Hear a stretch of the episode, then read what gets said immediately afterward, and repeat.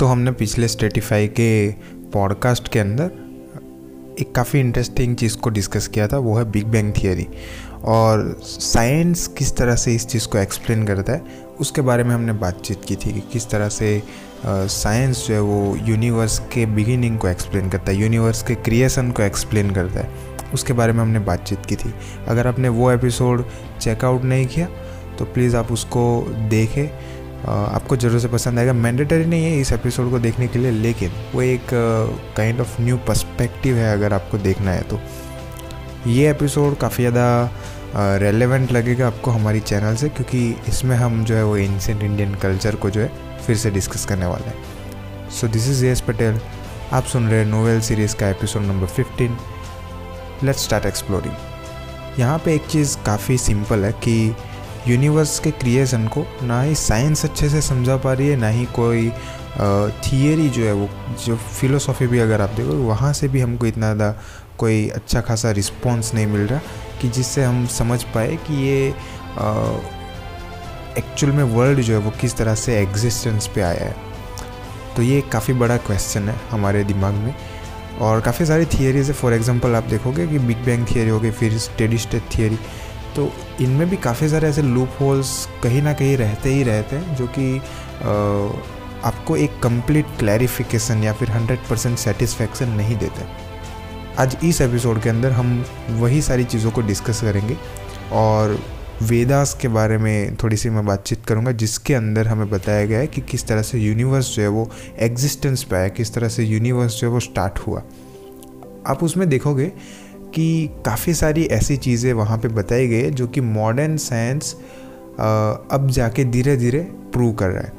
तो आप देखोगे दोनों थियरी में, बिग बैंग थियरी में भी और जो हमें पास्ट में बताया गया है वेदास में, या फिर पर्टिकुलरली वेदा में भी आप देखोगे, ऋग्वेद में हमें ये सारी चीज़ों को एक्सप्लेन किया गया है। तो आप देखोगे काफ़ी ज़्यादा सिमिलरिटी है। आप कहीं ना कहीं ऐसा भी डाउट कर सकते हो कि यार ये जो थियरी है वो कहीं ऋग्वेद से ही इंस्पायर होकर नहीं लिखी गई है ना। तो ये भी एक काफ़ी इंटरेस्टिंग क्वेश्चन आपके दिमाग में आएगा ही आएगा, क्योंकि जो कॉमन चीज़ें आप देखोगे वो काफ़ी ज़्यादा हद तक, इतनी हद तक कॉमन है कि वहाँ पे आप जो पॉसिबिलिटी एक्सप्लेन की गई साइंटिफिक मैनर्स में वो और वैदिक मैनर्स में काफ़ी एक सिमिलरिटी आपको देखने को मिलेगी। देखो किसी भी चीज़ के क्रिएशन को काफ़ी सारे एस्पेक्ट से देखा जाता है, काफ़ी सारे पर्सपेक्टिव से देखा जाता है और सेम चीज़ हमारे वेदास में भी है। काफ़ी सारे एस्पेक्ट्स हमें वहाँ पे बताए गए हैं, काफ़ी सारे स्टेजेस को एक्सप्लेन किया गया है। लेकिन इस पॉडकास्ट के अंदर हम जो भी डिफरेंट फेजेस हैं क्रिएशन के उसी के बारे में थोड़ी बहुत बातचीत करेंगे और उसी के अंदर हमारे पॉडकास्ट जो है वो घूमने वाला है। तो ये मैं एक आपको बेसिक आइडिया दे रहा हूँ। और बाय द वे ये जो पूरा का पूरा पॉडकास्ट सीरीज़ हमारा जो चल रहा है नोवेल सीरीज़, उसके अंदर ऐसे काफ़ी सारे टॉपिक्स आते रहते हैं। तो अगर आप नए व्यूअर हैं या फिर नए लिसनर हैं तो please consider subscribing our YouTube channel. और अगर आपको ये पॉडकास्ट पसंद आता है तो make sure to hit that like button. तो हमें जो ऑडियंस एंगेजमेंट मिलेगी तो इससे जो है आपके जैसे और लोगों को हमारे पॉडकास्ट जो वो सुनने को मिलेंगे और उनका भी नॉलेज बढ़ेगा। कमिंग बैक टू टॉपिक, हमारा जो भी ये नोवेल सीरीज़ है उसके अंदर हम काफ़ी सारे ऐसे टॉपिक्स लाने वाले हैं। फॉर एग्जांपल हमने यहाँ पे स्टार्ट किया अभी थोड़ा बहुत कॉस्मोलॉजी से। आप देख रहे हो यहाँ पे हम थोड़ा सा टच कर रहे हैं कहीं ना कहीं यूनिवर्स के स्टार्टिंग से, लेकिन हम यहाँ पे काफ़ी सारी चीज़ों को इंक्लूड करने वाले हैं। फॉर एग्जांपल नक्षत्र के बारे में हो गया, हमारे सौर मंडल के बारे में हो गया, हमारी इवन अर्थ के बारे में हो गया। तो ये सारी चीज़ें यहाँ पे आने वाली है और कहीं ना कहीं ये एक पॉडकास्ट सीरीज़ काफ़ी ज़्यादा इंटरेस्टिंग मोड पे आपको लेके जाएगी। तो बने रहे हमारे साथ और ये जर्नी आपके साथ चलने में हमें भी बहुत मज़ा आएगा और आपको भी बहुत मज़ा आएगा। सबसे पहले ये समझने की ट्राई करते हैं कि वेदा क्या कहता है जब कुछ नहीं था, मतलब कि जब यूनिवर्स जो वो नहीं था तब क्या था, उसके बारे में वेदा क्या कहता है उसके ऊपर थोड़ी सी मैं बात यहाँ पे करने वाला हूँ। तो सबसे पहले वेदा हमें ये एक्सप्लेन करता है कि जो इनिशियल फेज था, जब जो भी यूनिवर्स था वो एग्जिस्ट नहीं कर रहा था, तब वहाँ पे कोई भी टाइम नहीं था। और ऑल्सो मैं आपको बता दूँ कि जो मॉडर्न थियरीज़ हैं, मॉडर्न साइंटिफिक चीज़ें वो भी इस पर्टिकुलर स्टेटमेंट से एग्री करती है कि जो यूनिवर्स था वो जब क्रिएट नहीं हुआ था तो उससे पहले टाइम जो है वो नहीं था। अगर आप स्टीफन हॉकिंग के थियरी के बारे में भी अगर आप स्टडी करोगे तो वहाँ पे भी उन्होंने बताया कि टाइम जो है वो स्टार्ट होता है यूनिवर्स के क्रिएशन से। और जो बिग बैंग थियरी है उसके अकॉर्डिंग जब बिग बैंग होता है, kind of like you see that जो स्पॉट होता है वहाँ से पूरा का पूरा एक्सपांसन होता है और हमारा यूनिवर्स जो है वो क्रिएट होता है। तो वो जो एक्सपांसन होता है पर्टिकुलरली वहाँ से जो है वो टाइम स्टार्ट होता है, तो ये चीज़ वहाँ पे बताई गई है। ऑल्सो हमें वेदा में ये भी बताया गया है कि जो सबसे पहली चीज़ एग्जिस्टेंस पे आती है वो है टाइम, और दूसरी जो सबसे पहली चीज़ सबसे उसी के बाद एग्जिस्टेंस पे आती है वो चीज़ होती है साउंड। तो समय और ध्वनि ये दोनों ऐसी चीज़ें जो कि सबसे पहले एग्जिस्टेंस पे आती है इन पर्टिकुलर दिस यूनिवर्स। यहाँ पे तीन काफ़ी बेसिक क्वालिटीज़ के बारे में हमें बताया गया, नेचर की क्वालिटीज़ के बारे में, उसके बारे में बात करेंगे। तो ये पूरी की पूरी इसी के ऊपर थियरी होने वाली है, तो आप इस चीज़ को थोड़ा सा अच्छे से सुन लेना। तो देखो, सबसे पहला होता है सत्व, दूसरा होता है रजः और तीसरा होता है तमः। तो ये तीन चीज़ें हैं। इसको अगर मैं इंग्लिश में बोलूँ तो सत्व मतलब कि गुडनेस होता है, रजा मतलब कि मोड ऑफ पैशन होता है, और तीसरा यानी कि तमा उसका मीनिंग होता है मोड ऑफ इग्नोरेंस। तो ये तीन चीज़ें जो है वो वहाँ पे हमें बताई गई उस थियरी के अंदर जो कि वेदा में हमें एक्सप्लेन किया गया है। तो टोटल 9 फेजेस होते हैं अकॉर्डिंग टू वेदास थियरी, और ये 9 फेजेस जो है वो नेचुरली होते हैं यही तीन क्वालिटीज़ की वजह से जो कि मैंने आपको अभी जस्ट पहले बताया, सत्व, रजः और तमः। तो इन्हीं तीन चीज़ों के बेसिस पे ये 9 फेजेस जो है वो होते हैं, और ये 9 फेजेस के बाद जो है हमारा यूनिवर्स जो है वो एग्जिस्ट कर रहा है अभी तक। तो उसके बारे में हम डिटेल में अभी समझेंगे जो कि वेद में हमें बताया गया, तो उसके ऊपर आता है। तो सबसे पहले बात करते हैं फर्स्ट फेज की। तो सबसे पहले फेज़ में बताया गया है कि महत तत्व जो है वो जो है वो एग्जिस्टेंट पे आता है। और बाय द वे महत तत्व का मीनिंग होता है कि सुप्रीम गॉड की वजह से एक टाइम जो है वो स्टार्ट होता है। और ये सुप्रीम गॉड कौन है? तो कर्ण नवासई विष्णु, ये नाम जो है वो हमें वहाँ पे बताया गया, और इनको सुप्रीम गॉड माना जाता है, सबसे ऊपर के भगवान ऐसा माना जाता है। तो उनकी वजह से टाइम जो है वो स्टार्ट होता है। और by the way supreme god जो है करणाई नवासे विष्णु, उनके लिए स्टार्टिंग, एंडिंग या फिर डिस्ट्रॉय होना ऐसी कोई चीज़ है ही नहीं। उनके लिए ये सब चीज़ें सेम है, तो वो सारी चीज़ें वहाँ पे सेम एक ही टाइम पे हो रही है ऐसा उनके लिए बताया गया है। और ये सारी चीज़ों की वजह से सेकंड फेज जो है वो स्टार्ट होता है, और उसका नाम है अहम। तो अहम जो है उसको अगर हम इंग्लिश में समझे तो फॉल्स ईगो आप कह सकते हो उसको। फॉल्स ईगो जो है वो जनरेट होता है, और काफ़ी सारी ऐसी material activities, material knowledge, ingredients और जितनी भी चीज़ें हैं वो एग्जिस्टेंस पे आती है यूनिवर्स के अंदर, और उसी की वजह से तीसरा फेज़ जो है वो स्टार्ट होता है। तीसरे फेज़ के अंदर हमें डिफरेंट चीज़ें देखने को मिलती है। फॉर एग्जांपल आप देखोगे कि जो 5 एलिमेंट का एक तत्व है स्काई, ठीक है। और बाय द वे 5 एलिमेंट्स मतलब कि यहाँ पे मैं पंच महाभूत की बात कर रहा हूँ। तो सबसे उसमें जो पहला तत्व बताया गया है वो स्काई है, नभ जिसको बोलते हैं हम, और आकाश जो है वो वहाँ पे क्रिएट होता है। उसकी सबसे सटल क्वालिटी मानी जाती है साउंड, ध्वनि। तो उसके साथ एक काफ़ी अनोखी रिलेशनशिप वहाँ पे बताई गई है। और इतनी इन्फॉर्मेशन के साथ हमें फोर्थ फेज़ की कुछ चीज़ें जो है वो वहाँ पे बताई गई। तो फोर्थ फेज़ में हमें नॉलेज और वर्किंग कैपेसिटी का पूरा का पूरा एक इनिशिएशन देखने को मिलता है।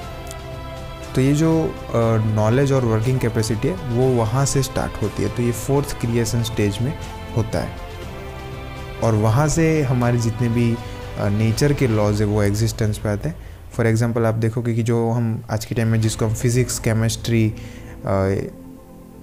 या फिर बायोलॉजिकल साइंस कहते हैं, वो जो है वो नेचर के लॉज है कहीं ना कहीं, तो उसके ऊपर नेचर वर्क करता है। और हम नेचर को जो भी समझते हैं उसी को हम साइंस कहते हैं। तो वो जो भी लॉज है वो फोर्थ स्टेज के अंदर बनते हैं, ऐसा बताया गया है। फिफ्थ फेज के अंदर अच्छाई के तरीके की बातचीत से देवताओं को नियंत्रित करने की एक मानसिकता को बताया गया है, और वो जो है वहाँ पे बिल्ड होता है। तो यूनिवर्स के फिफ्थ फेज़ में ये चीज़ हुई थी अकॉर्डिंग टू वेदास थियरी। तो इसका एक काफ़ी क्लियर मीनिंग ये हुआ कि ब्रेन या फिर हम जिसको माइंड कहते हैं वो इसलिए बनाया गया था कि जिससे एक अच्छाई का गुण जो है वो क्रिएट हो, और उसी की वजह से शायद जो ऑर्गन्स हैं वो मोड ऑफ पैसन की वजह से क्रिएट हुए थे। छठे स्टेज के बारे में हमें ये बताया गया कि छठे स्टेज के अंदर सृष्टि जीव का अज्ञान अंधकार जो है वो प्रकट होता है, वो क्रिएट होता है, और उसके द्वारा गुरु या फिर सुप्रीम गॉड जिसका हमने नाम आपको बताया विष्णु भगवान का, वो एक मूर्ख के रूप में कार्य करते हुए हमें दिखाई देते हैं। तो यहाँ पे मैं किसी भी प्रकार से बाय द वे निंदा नहीं कर रहा, लेकिन जो चीज़ हमें वेद में एक्सप्लेन की गई है वो सेम चीज़ यहाँ पे मैं आपको बता रहा हूँ। तो ये सेम वर्ड वहाँ पे बताया गया, तो ये सेम वर्ड मैं यहाँ पे प्रेजेंट कर रहा हूँ आपके सामने। So please don't get offended, और बढ़ते हैं हमारे नेक्स्ट टॉपिक की ओर, नेक्स्ट स्टेज की ओर, जो कि सेवन्थ फेज। तो सेवन्थ फेज के अंदर जो भी ना हिल सके वैसी सजीव की चीज़ है उसको उसका क्रिएशन जो है वो हुआ था। फॉर एग्जांपल आप देखोगे ट्रीज़ हो गई, फ्लावर हो गए, तो ये सारे कुछ 6 तरह की चीज़ें होती है जो कि जीवित मानी जाती है, लेकिन वो हिल डुल नहीं सकती। तो वो चीज़ों को जो है वो बनाया गया सुप्रीम लॉर्ड के द्वारा। By the way sixth phase में मैंने आपको एक चीज़ छोड़ दी, भूल गया था मैं बताने की, वो चीज़ थी कि किस तरह से ब्रह्म जो है वो एग्जिस्टेंस में है, जिसको हम काफ़ी यूनिवर्स के क्रिएटर माने जाते हैं वो।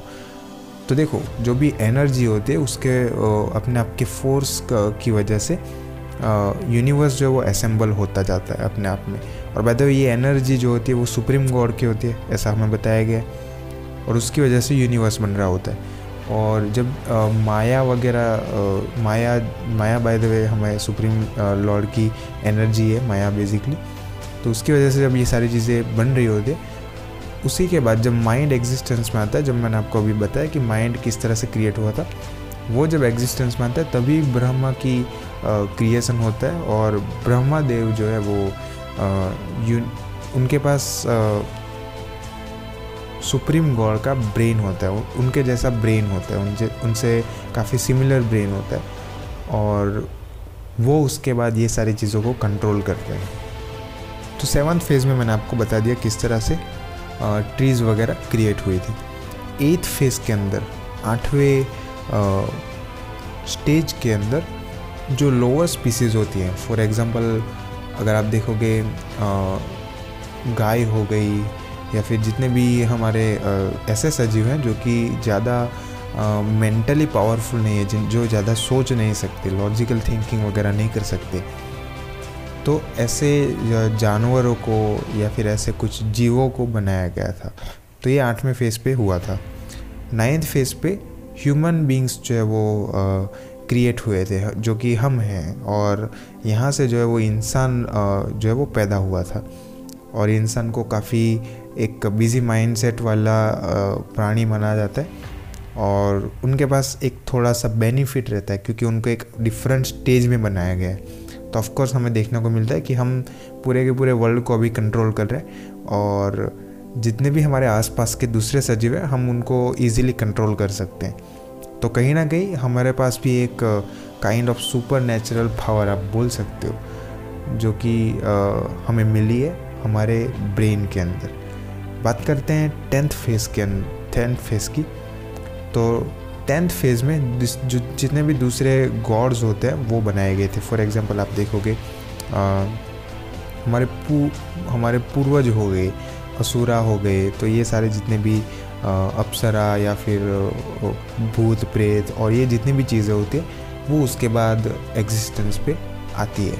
तो ये 10th फेज़ पे हुआ था। तो ये इतने फेज़ में हमारे यूनिवर्स जो वो एग्जिस्टेंस पे आया है और आज के टाइम में जितना भी हमें देखने को मिलता है वो इतना है। तो ये इस तरह से कुछ हमें एक्सप्लेन किया गया और कितना सच है या फिर कितना झूठ है वो किसी को नहीं पता, लेकिन हमें इस तरह से वेद के अंदर बताया गया। मैं आपको बाय द वे दूसरी काफ़ी सारी चीज़ें अभी बताने वाला हूँ जो कि एक कैलकुलेशन के रूप में मैं आपको समझाऊंगा। तो शायद से आपको थोड़ा बहुत कॉम्प्लेक्स लगे, लेकिन मैं ट्राई करूँगा इसको मैक्सिमम सिंपल वे में आपको एक्सप्लेन करने की। तो सबसे पहली चीज़ कि कोई भी यूनिवर्स के रिलेटेड थियरी अधूरी होती है उसकी यूनिवर्स की एज या फिर शेप और साइज़ के बिना। तो सेम वे में यहाँ पे वेद भी हमें ये तीनों चीज़ें एक्सप्लेन करते हैं, एज, शेप और साइज़। सबसे पहले वेद हमें बताते हैं कि हमारा जो यूनिवर्स है वो 155.52 ट्रिलियन ह्यूमन ईयर्स ओल्ड है, मतलब कि इतने ट्रिलियन ईयर्स जो है वो human years, by the way ये मैं क्यों ह्यूमन ईयर्स बोल रहा हूँ आपको थोड़ी देर में पता चल जाएगा। तो इतने ट्रिलियन ह्यूमन ईयर्स ओल्ड है, इतनी उसकी एज मानी जाती है और उसकी total life 311.04 trillion human years मानी जाती है। तो इतने साल तक ये यूनिवर्स टोटल चलेगा और उसमें से 155.52 ट्रिलियन ईयर्स बीत चुके हैं। बाय द वे ये 311.04 ट्रिलियन ह्यूमन ईयर्स ये इक्विवेलेंट होते हैं 100 ईयर्स ऑफ ब्रह्मा। तो मैं इसको इस तरह से समझ सकते हो कि जब ब्रह्मा के लिए 100 साल बीतेंगे तब हमारे लिए 311.04 ट्रिलियन ईयर्स जो है वो बीत चुके होंगे। तो ये काफ़ी बड़ा नंबर है और आप देख सकते हो कि किस तरह से यहाँ पे एक काफ़ी बड़ा टाइम गैप जो है वो हमें देखने को मिलता है। इसके बाद हमें बताया गया कि क्या शेप है यूनिवर्स का। तो सबसे पहले यूनिवर्स को एग शेप माना जाता है, एग यानी कि अंडाकार। तो किस तरह से ये अंडाकार बताया गया अब देखोगे, बाय द वे उसके नाम में भी आपको ये चीज़ देखने को मिलती है। फॉर एग्जाम्पल हमें ब्रह्मांड बताया जाता है, तो आप उसको अगर सेपरेट करोगे तो ब्रह्म प्लस अंडाकार ऐसा हो सकता है। तो इस तरह से हमें वर्ड में भी उसका एक मीनिंग देखने को मिलता है। वेद में हमें ये भी बताया गया कि जितना भी पावर है, जितना भी पोटेंशियल है यूनिवर्स का, टाइम, स्पेस और मैटर ये तीनों चीज़ें एक बिंदु के अंदर कॉन्सेंट्रेट हो जाती है और एक बिंदु के अंदर से ये पूरी की पूरी ब्रह्मांड का जो भी सोच या फिर विचार है, जो भी कॉन्सेप्ट है वो आता है। तो ये सिमिलरिटी है बिग बैंग थियरी और हमारी इस वेद थियरी के अंदर। आप देख रहे हो यहाँ पे भी हमें एक पॉइंट के बारे में बताया गया है। तो हमें यहाँ पे इस तरह से बताया गया कि सारी चीज़ें एकदम शांत होती है डार्कनेस में और अचानक से डिवाइन विल यानी कि काम और हीट यानी कि तपस, ये दोनों की वजह से बिंदु जो है वो ब्लास्ट होता है या फिर उसमें एक बर्स्ट होता है और उस बर्स्ट की वजह से यूनिवर्स जो है वो बनना स्टार्ट होता है और वो एक्सपांड होते जाता है और वो टाइम टू टाइम एक्सपांड होते ही रहते हैं। तो आप देख रहे हो कि यहाँ पे क्लियरली एक बिग बैंग थियरी जैसी हमें थियरी यहाँ पे देखने को मिलती है, कुछ भी चेंज नहीं है इसमें, आप देख रहे हो। तो उसके बाद हमें ये बताया गया कि जब यूनिवर्स एक मैक्सिमम एक्सपांसन लिमिट तक पहुँच जाएगा तो वो फिर से अपने आप में वो सेम स्टेट में आ जाएगा, मतलब कि जो पहले था एक बिंदु के रूप में फिर से हमें देखने को मिलेगा और ये चीज़ जो है वो होती रहती है, मतलब ये चीज़ रिपीट होगी। तो बाय द वे इसको प्रलय बोलते हैं, ठीक है। और जब ये बिंदु के रूप में आ जाएगा तो वो कुछ टाइम के लिए बिंदु के रूप में रहेगा, फिर वो फिर से स्टार्ट होगा। देखो यूनिवर्स एक काफ़ी बड़ा टॉपिक है डिस्कस करने के लिए और काफ़ी सारे रिलीजन्स यानी कि धर्म इसको अलग अलग प्रकार से समझाते हैं, लेकिन हिंदुइज़म यहाँ पे यूनिक इसलिए है क्योंकि यहाँ पे ये चीज़ को 3 पोर्शंस के अंदर डिवाइड किया गया है और उसको 3 पोर्शन में कवर करते हैं। तो यहाँ पे 3 पोर्शंस मतलब कि क्या यहाँ पे एक कन्फ्यूज़न हो सकता है क्योंकि मैं यहाँ पे 9 पॉइंट्स की बात कर रहा हूँ, फिर काफ़ी सारी और चीज़ें आ रही, तो आई कैन अंडरस्टैंड दैट एक कन्फ्यूज़न जो है वो क्रिएट होता है। तो इसको थोड़ा सा क्लियर करता हूँ मैं। तो अगर यूनिवर्स एक सब्जेक्ट है किसी पर्टिकुलर, मान लीजिए एक ऐसा सब्जेक्ट है यूनिवर्स, तो अगर सारे रिलीजियंस उस सब्जेक्ट को एक चैप्टर में समझा रहे हैं तो हिंदुइज़म उसको 3 चैप्टर में डिवाइड करके समझाता है। ठीक है, तो ये 3 चैप्टर कौन से हैं? सबसे पहले एग्जिस्टेंस बिफोर द यूनिवर्स, मतलब कि ये जो यूनिवर्स जो है वो जब क्रिएट नहीं हुआ था उसके पहले क्या था उसके बारे में हमें बताया गया है। फिर दूसरा होता है यूनिवर्स इटसेल्फ, मतलब कि ये जो यूनिवर्स है उसके बारे में। फिर तीसरा होता है ये यूनिवर्स के अंदर जो दुनिया है उसके बारे में हमें एक्सप्लेन किया गया है। तो ये पूरी की पूरी 3 चैप्टर्स हैं पूरे के पूरे, और उसी के ऊपर ये पूरी की पूरी थियरी जो है वो हिंदुइज़म हमें देता है। तो सबसे पहले यूनिवर्स को सबसे बड़ा नहीं बताया गया है यहाँ पे, जो एक्चुअल बड़ी चीज़ है वो इस यूनिवर्स के बाहर की चीज़ है। तो ये यूनिवर्स के बाहर की चीज़ कौन सी है वो मैं आपको बताता हूँ। तो इस यूनिवर्स के बाहर की चीज़ जो है उसको समझने के लिए आपको सबसे पहले समझना पड़ेगा कि ये यूनिवर्स क्या है। तो मैं जैसे कि मैंने बताया कि ये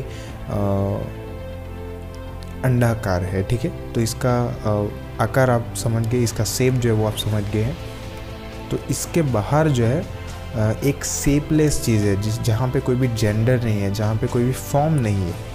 और इसकी आज की अगर हम एडवांस साइंस की बात करें तो जो एडवांस साइंस है ना वो इस चीज़ को हाइपर स्पेस से प्रस्तुत कर दिया और इसको हाइपर स्पेस के नाम से जाना जाता है एडवांस साइंस के अंदर। लेकिन जो वेद है उसके अंदर इसको इस तरह से समझाया गया था, जेंडरलेस, सेपलेस और ये सारे वर्ड को यूज़ करके।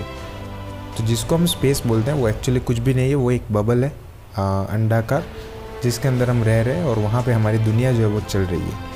तो ऐसे काफ़ी सारे बबल्स होते हैं ऐसा माना जाता है, और ये काउंटलेस होंगे, मतलब कि इसकी कोई लिमिट नहीं है कि इतने बबल्स होंगे या फिर ऐसा कुछ। और सारे बबल्स के अंदर, बबल्स मतलब कि यूनिवर्स आप ले लो, सारे यूनिवर्सेस के अंदर एक अपना भगवान होगा, अपना एक ब्रह्मदेव होंगे। वहाँ पे एक डिस्ट्रॉयमेंट के लिए, या फिर आपको पता है कि जिस तरह से लॉर्ड शिव जो है या फिर भगवान शिव जो है वो डिस्ट्रॉयमेंट के लिए देवता माने जाते हैं, वो चीज़ों को कंट्रोल करते हैं। तो वो अपने अपने यूनिवर्स के अपने अपने देव वहाँ पे आपको देखने को मिलेंगे। तो ये सारी चीज़ें सारे बबल्स में हो रही हैं और यहाँ पे ही सारी चीज़ें इंटरेस्टिंग बनती है। आप देख रहे हो किस तरह से यहाँ पे मल्टीवर्स का कॉन्सेप्ट एंटर हो रहा है। आप देख रहे हो कि किस तरह से वेद में ये ऐसी चीज़ें एक्सप्लेन की गई है जो कि हम आज के टाइम में काफ़ी ज़्यादा क्यूरियस होते हैं इन सारी चीज़ों के लिए। आप देखोगे मल्टीवर्स काफ़ी एक कॉम्प्लेक्स चीज़ है, साइंटिफिकली भी आप देखोगे तो भी, और आप जस्ट इसको एक एज ए थियरी के रूप में भी देखोगे तो भी। तो अभी काफ़ी सारे साइंटिस्ट इसके ऊपर रिसर्च कर रहे हैं और काफ़ी लोगों को लग रहा है कि मल्टीवर्स का कॉन्सेप्ट जो वो सच हो सकता है और कहीं ना कहीं ये ट्रू है, ऐसा सब मानते हैं। तो ये चीज़ जो है वो हमें वहाँ पे क्लियरली देखने को मिलती है। तो ऐसे कॉन्सेप्ट्स उतने एंशिएंट टाइम्स में रिसर्च करके ढूंढना एक काफ़ी एक्स्ट्राऑर्डिनरी चीज़ है सबसे पहले तो। और जिस तरह से हमें पता है कि वेद जो है वो एक्चुअली खुद भगवान ने लिखे हैं ऐसा माना जाता है, तो आई थिंक ये ट्रू भी हो सकता है। तो कहीं ना कहीं यहाँ पे हमें काफ़ी कुछ इंटरेस्टिंग चीज़ें पता चल रही है धीरे धीरे, और ये पॉडकास्ट जो है वो एक काफ़ी इंटरेस्टिंग पॉइंट पे आ चुका है। बाय द वे, एक सिंपल सा फैक्ट ये बताया गया कि जो भी यूनिवर्स में जितनी भी चीज़ है, जितनी भी आप कोई सी भी चीज़ ले लो, कोई भी तत्व ले लो या फिर कोई भी पदार्थ ले लो, वो 5 तत्व के किसी ना किसी एक तत्व से बनाई है। मतलब उसमें एक तत्व आपको देखने को मिलेगा ही मिलेगा। तो आप कोई भी चीज़ ले लो, उसमें आपको वो 5 तत्व के या फिर 5 महाभूत जिसको हम बोलते हैं उनके कहीं ना कहीं आपको एक ना एक उनका तत्व आपको वहाँ पे इंक्लूडेड देखने को मिल जाएगा। तो ये जस्ट स्मॉल फैक्ट था, ऐसे ही मैंने आपको बता दिया, ये कहीं भी रेलेवेंट नहीं था लेकिन मैंने आपको ऐसे ही बता दिया। तो जितने भी चीज़ें हैं ना, ये 5 एलिमेंट के कहीं ना कहीं कॉम्बिनेशन से बनी है। ठीक है, हम ह्यूमंस को ले लो, फिर ये प्लैनेट्स को देख लो, स्टार्स को देख लो, तो ये सारी चीज़ें कहीं ना कहीं ये 5 महाभूत तत्वों के मेलाप से बनी है, कहीं ना कहीं उनके कॉम्बिनेशन से ये सारी चीज़ें एग्जिस्टेंस में आई है। और जब सारी चीज़ें काफ़ी ज़्यादा एक्सपांसन पे आ जाएंगी, काफ़ी सारे, जब ये यूनिवर्स जो है वो एंड पॉइंट पे आ जाएगा तब ये सारे पांचों तत्व जो है वो फिर से एक सिंगल तत्व में परिवर्तित हो जाएंगे और फिर बिग बैंग थियरी या फिर हमारी जो भी वैदिक थियरी है उसके अकॉर्डिंग ये एक पॉइंट में जो है वो फिर से कन्वर्ट हो जाएंगे और काफ़ी सारे जितने भी मिलियंस ऑफ कॉम्बिनेशंस हैं, जितने भी ये काफ़ी सारे आप पदार्थ देख रहे हो, काफ़ी सारी चीज़ें देख रहे हो, वो सारी की सारी चीज़ें एक ही तत्व के रूप में एक ही पॉइंट में हमको देखने को मिलेगी। तो ये थियरी है यहाँ पर। और ये एक्सप्लोजन जो होगा जिसको हम बिग बैंग बोल रहे हैं उसकी वजह से लॉर्ड ब्रह्मा जो कि हमें ब्रह्मदेव जिसको हम बोलते हैं ऑफकोर्स, वो अपनी काफ़ी एक गाढ़ निंद्रा से जग जाएंगे, डीप स्लीप से वो जग जाएंगे और फिर से वो क्रिएशन प्रोसेस जो है वो स्टार्ट करेंगे। तो इस तरह से यहाँ पे बताया गया कि किस तरह से यूनिवर्स जब फिर से स्टार्ट होता है क्रिएशन उसका फिर से किस तरह से रिपीट होता है। तो यहाँ पे ब्रह्मदेव जो है वो अपनी स्लीप मतलब कि वो जब सो के फिर से उठते हैं तो वो फिर से क्रिएशन प्रोसेस स्टार्ट करेंगे। तो काफ़ी इंटरेस्टिंग चीज़ यहाँ पे दिखाई गई, रिलीजियस पॉइंट है ये। तो यह था पूरा का पूरा कॉन्सेप्ट यूनिवर्स के बारे में, यूनिवर्स क्रिएशन के प्रोसेस के बारे में अकॉर्डिंग टू वेद और एंशिएंट इंडियन टेक्स्ट। तो यहाँ पे मैं आपको ये चीज़ बताना चाहूँगा कि ये जो यूनिवर्स है वो एक एक्चुअली पैराडॉक्स है। अगर आपको इस पैराडॉक्स से निकलना है तो आपको कुछ ऐसी योगिक क्रियाएँ करनी पड़ेंगी जो कि आपको एक एथेरिक बॉडी की प्राप्ति करा सके, जिसके बारे में हमने हमारे पिछले पॉडकास्ट के अंदर बताया था। अगर आपने वो नहीं देखा तो आप उसको देख सकते हो। पर्टिकुलरली डेथ के ऊपर वो पॉडकास्ट बनाया गया है हमारे जो भी नोवेल सीरीज़ है उसके अंदर। तो वहाँ पे हमने बातचीत की थी हमारी 5 बॉडीज़ की। तो अगर आप उसकी 5th बॉडी जो है जिसको हम ब्लिस बॉडी बोलते हैं, अगर आप वहाँ तक रीच कर जाते हो तो आप इस पैराडॉक्स से छूट जाओगे, ऐसा मान सकते हो आप। तो ये मैंने मेरा ओपिनियन दिया है, यहाँ पे मैं सिर्फ अपना ओपिनियन दे रहा हूँ, ये कहीं भी लिखा नहीं है, ये जस्ट मेरा एक थॉट है और मेरा एक काइंड ऑफ कंक्लूज़न है इतनी सारी थियोरीज़ को पढ़ने के बाद। आपका क्या कंक्लूज़न है आप हमें ज़रूर से कमेंट सेक्शन में बता सकते हो। और अगर आपको ये पॉडकास्ट पसंद आया तो आप मेक श्योर करें कि आप इसको ज़्यादा से ज़्यादा लोगों को शेयर करें और इसको लाइक करें और हमारे चैनल को सब्सक्राइब करें, क्योंकि हम ऐसे ही काफ़ी सारी चीज़ें आपके लिए लाते रहते हैं। Thank you so much for listening to मी। आपको मैं मिलूँगा नेक्स्ट पॉडकास्ट के अंदर।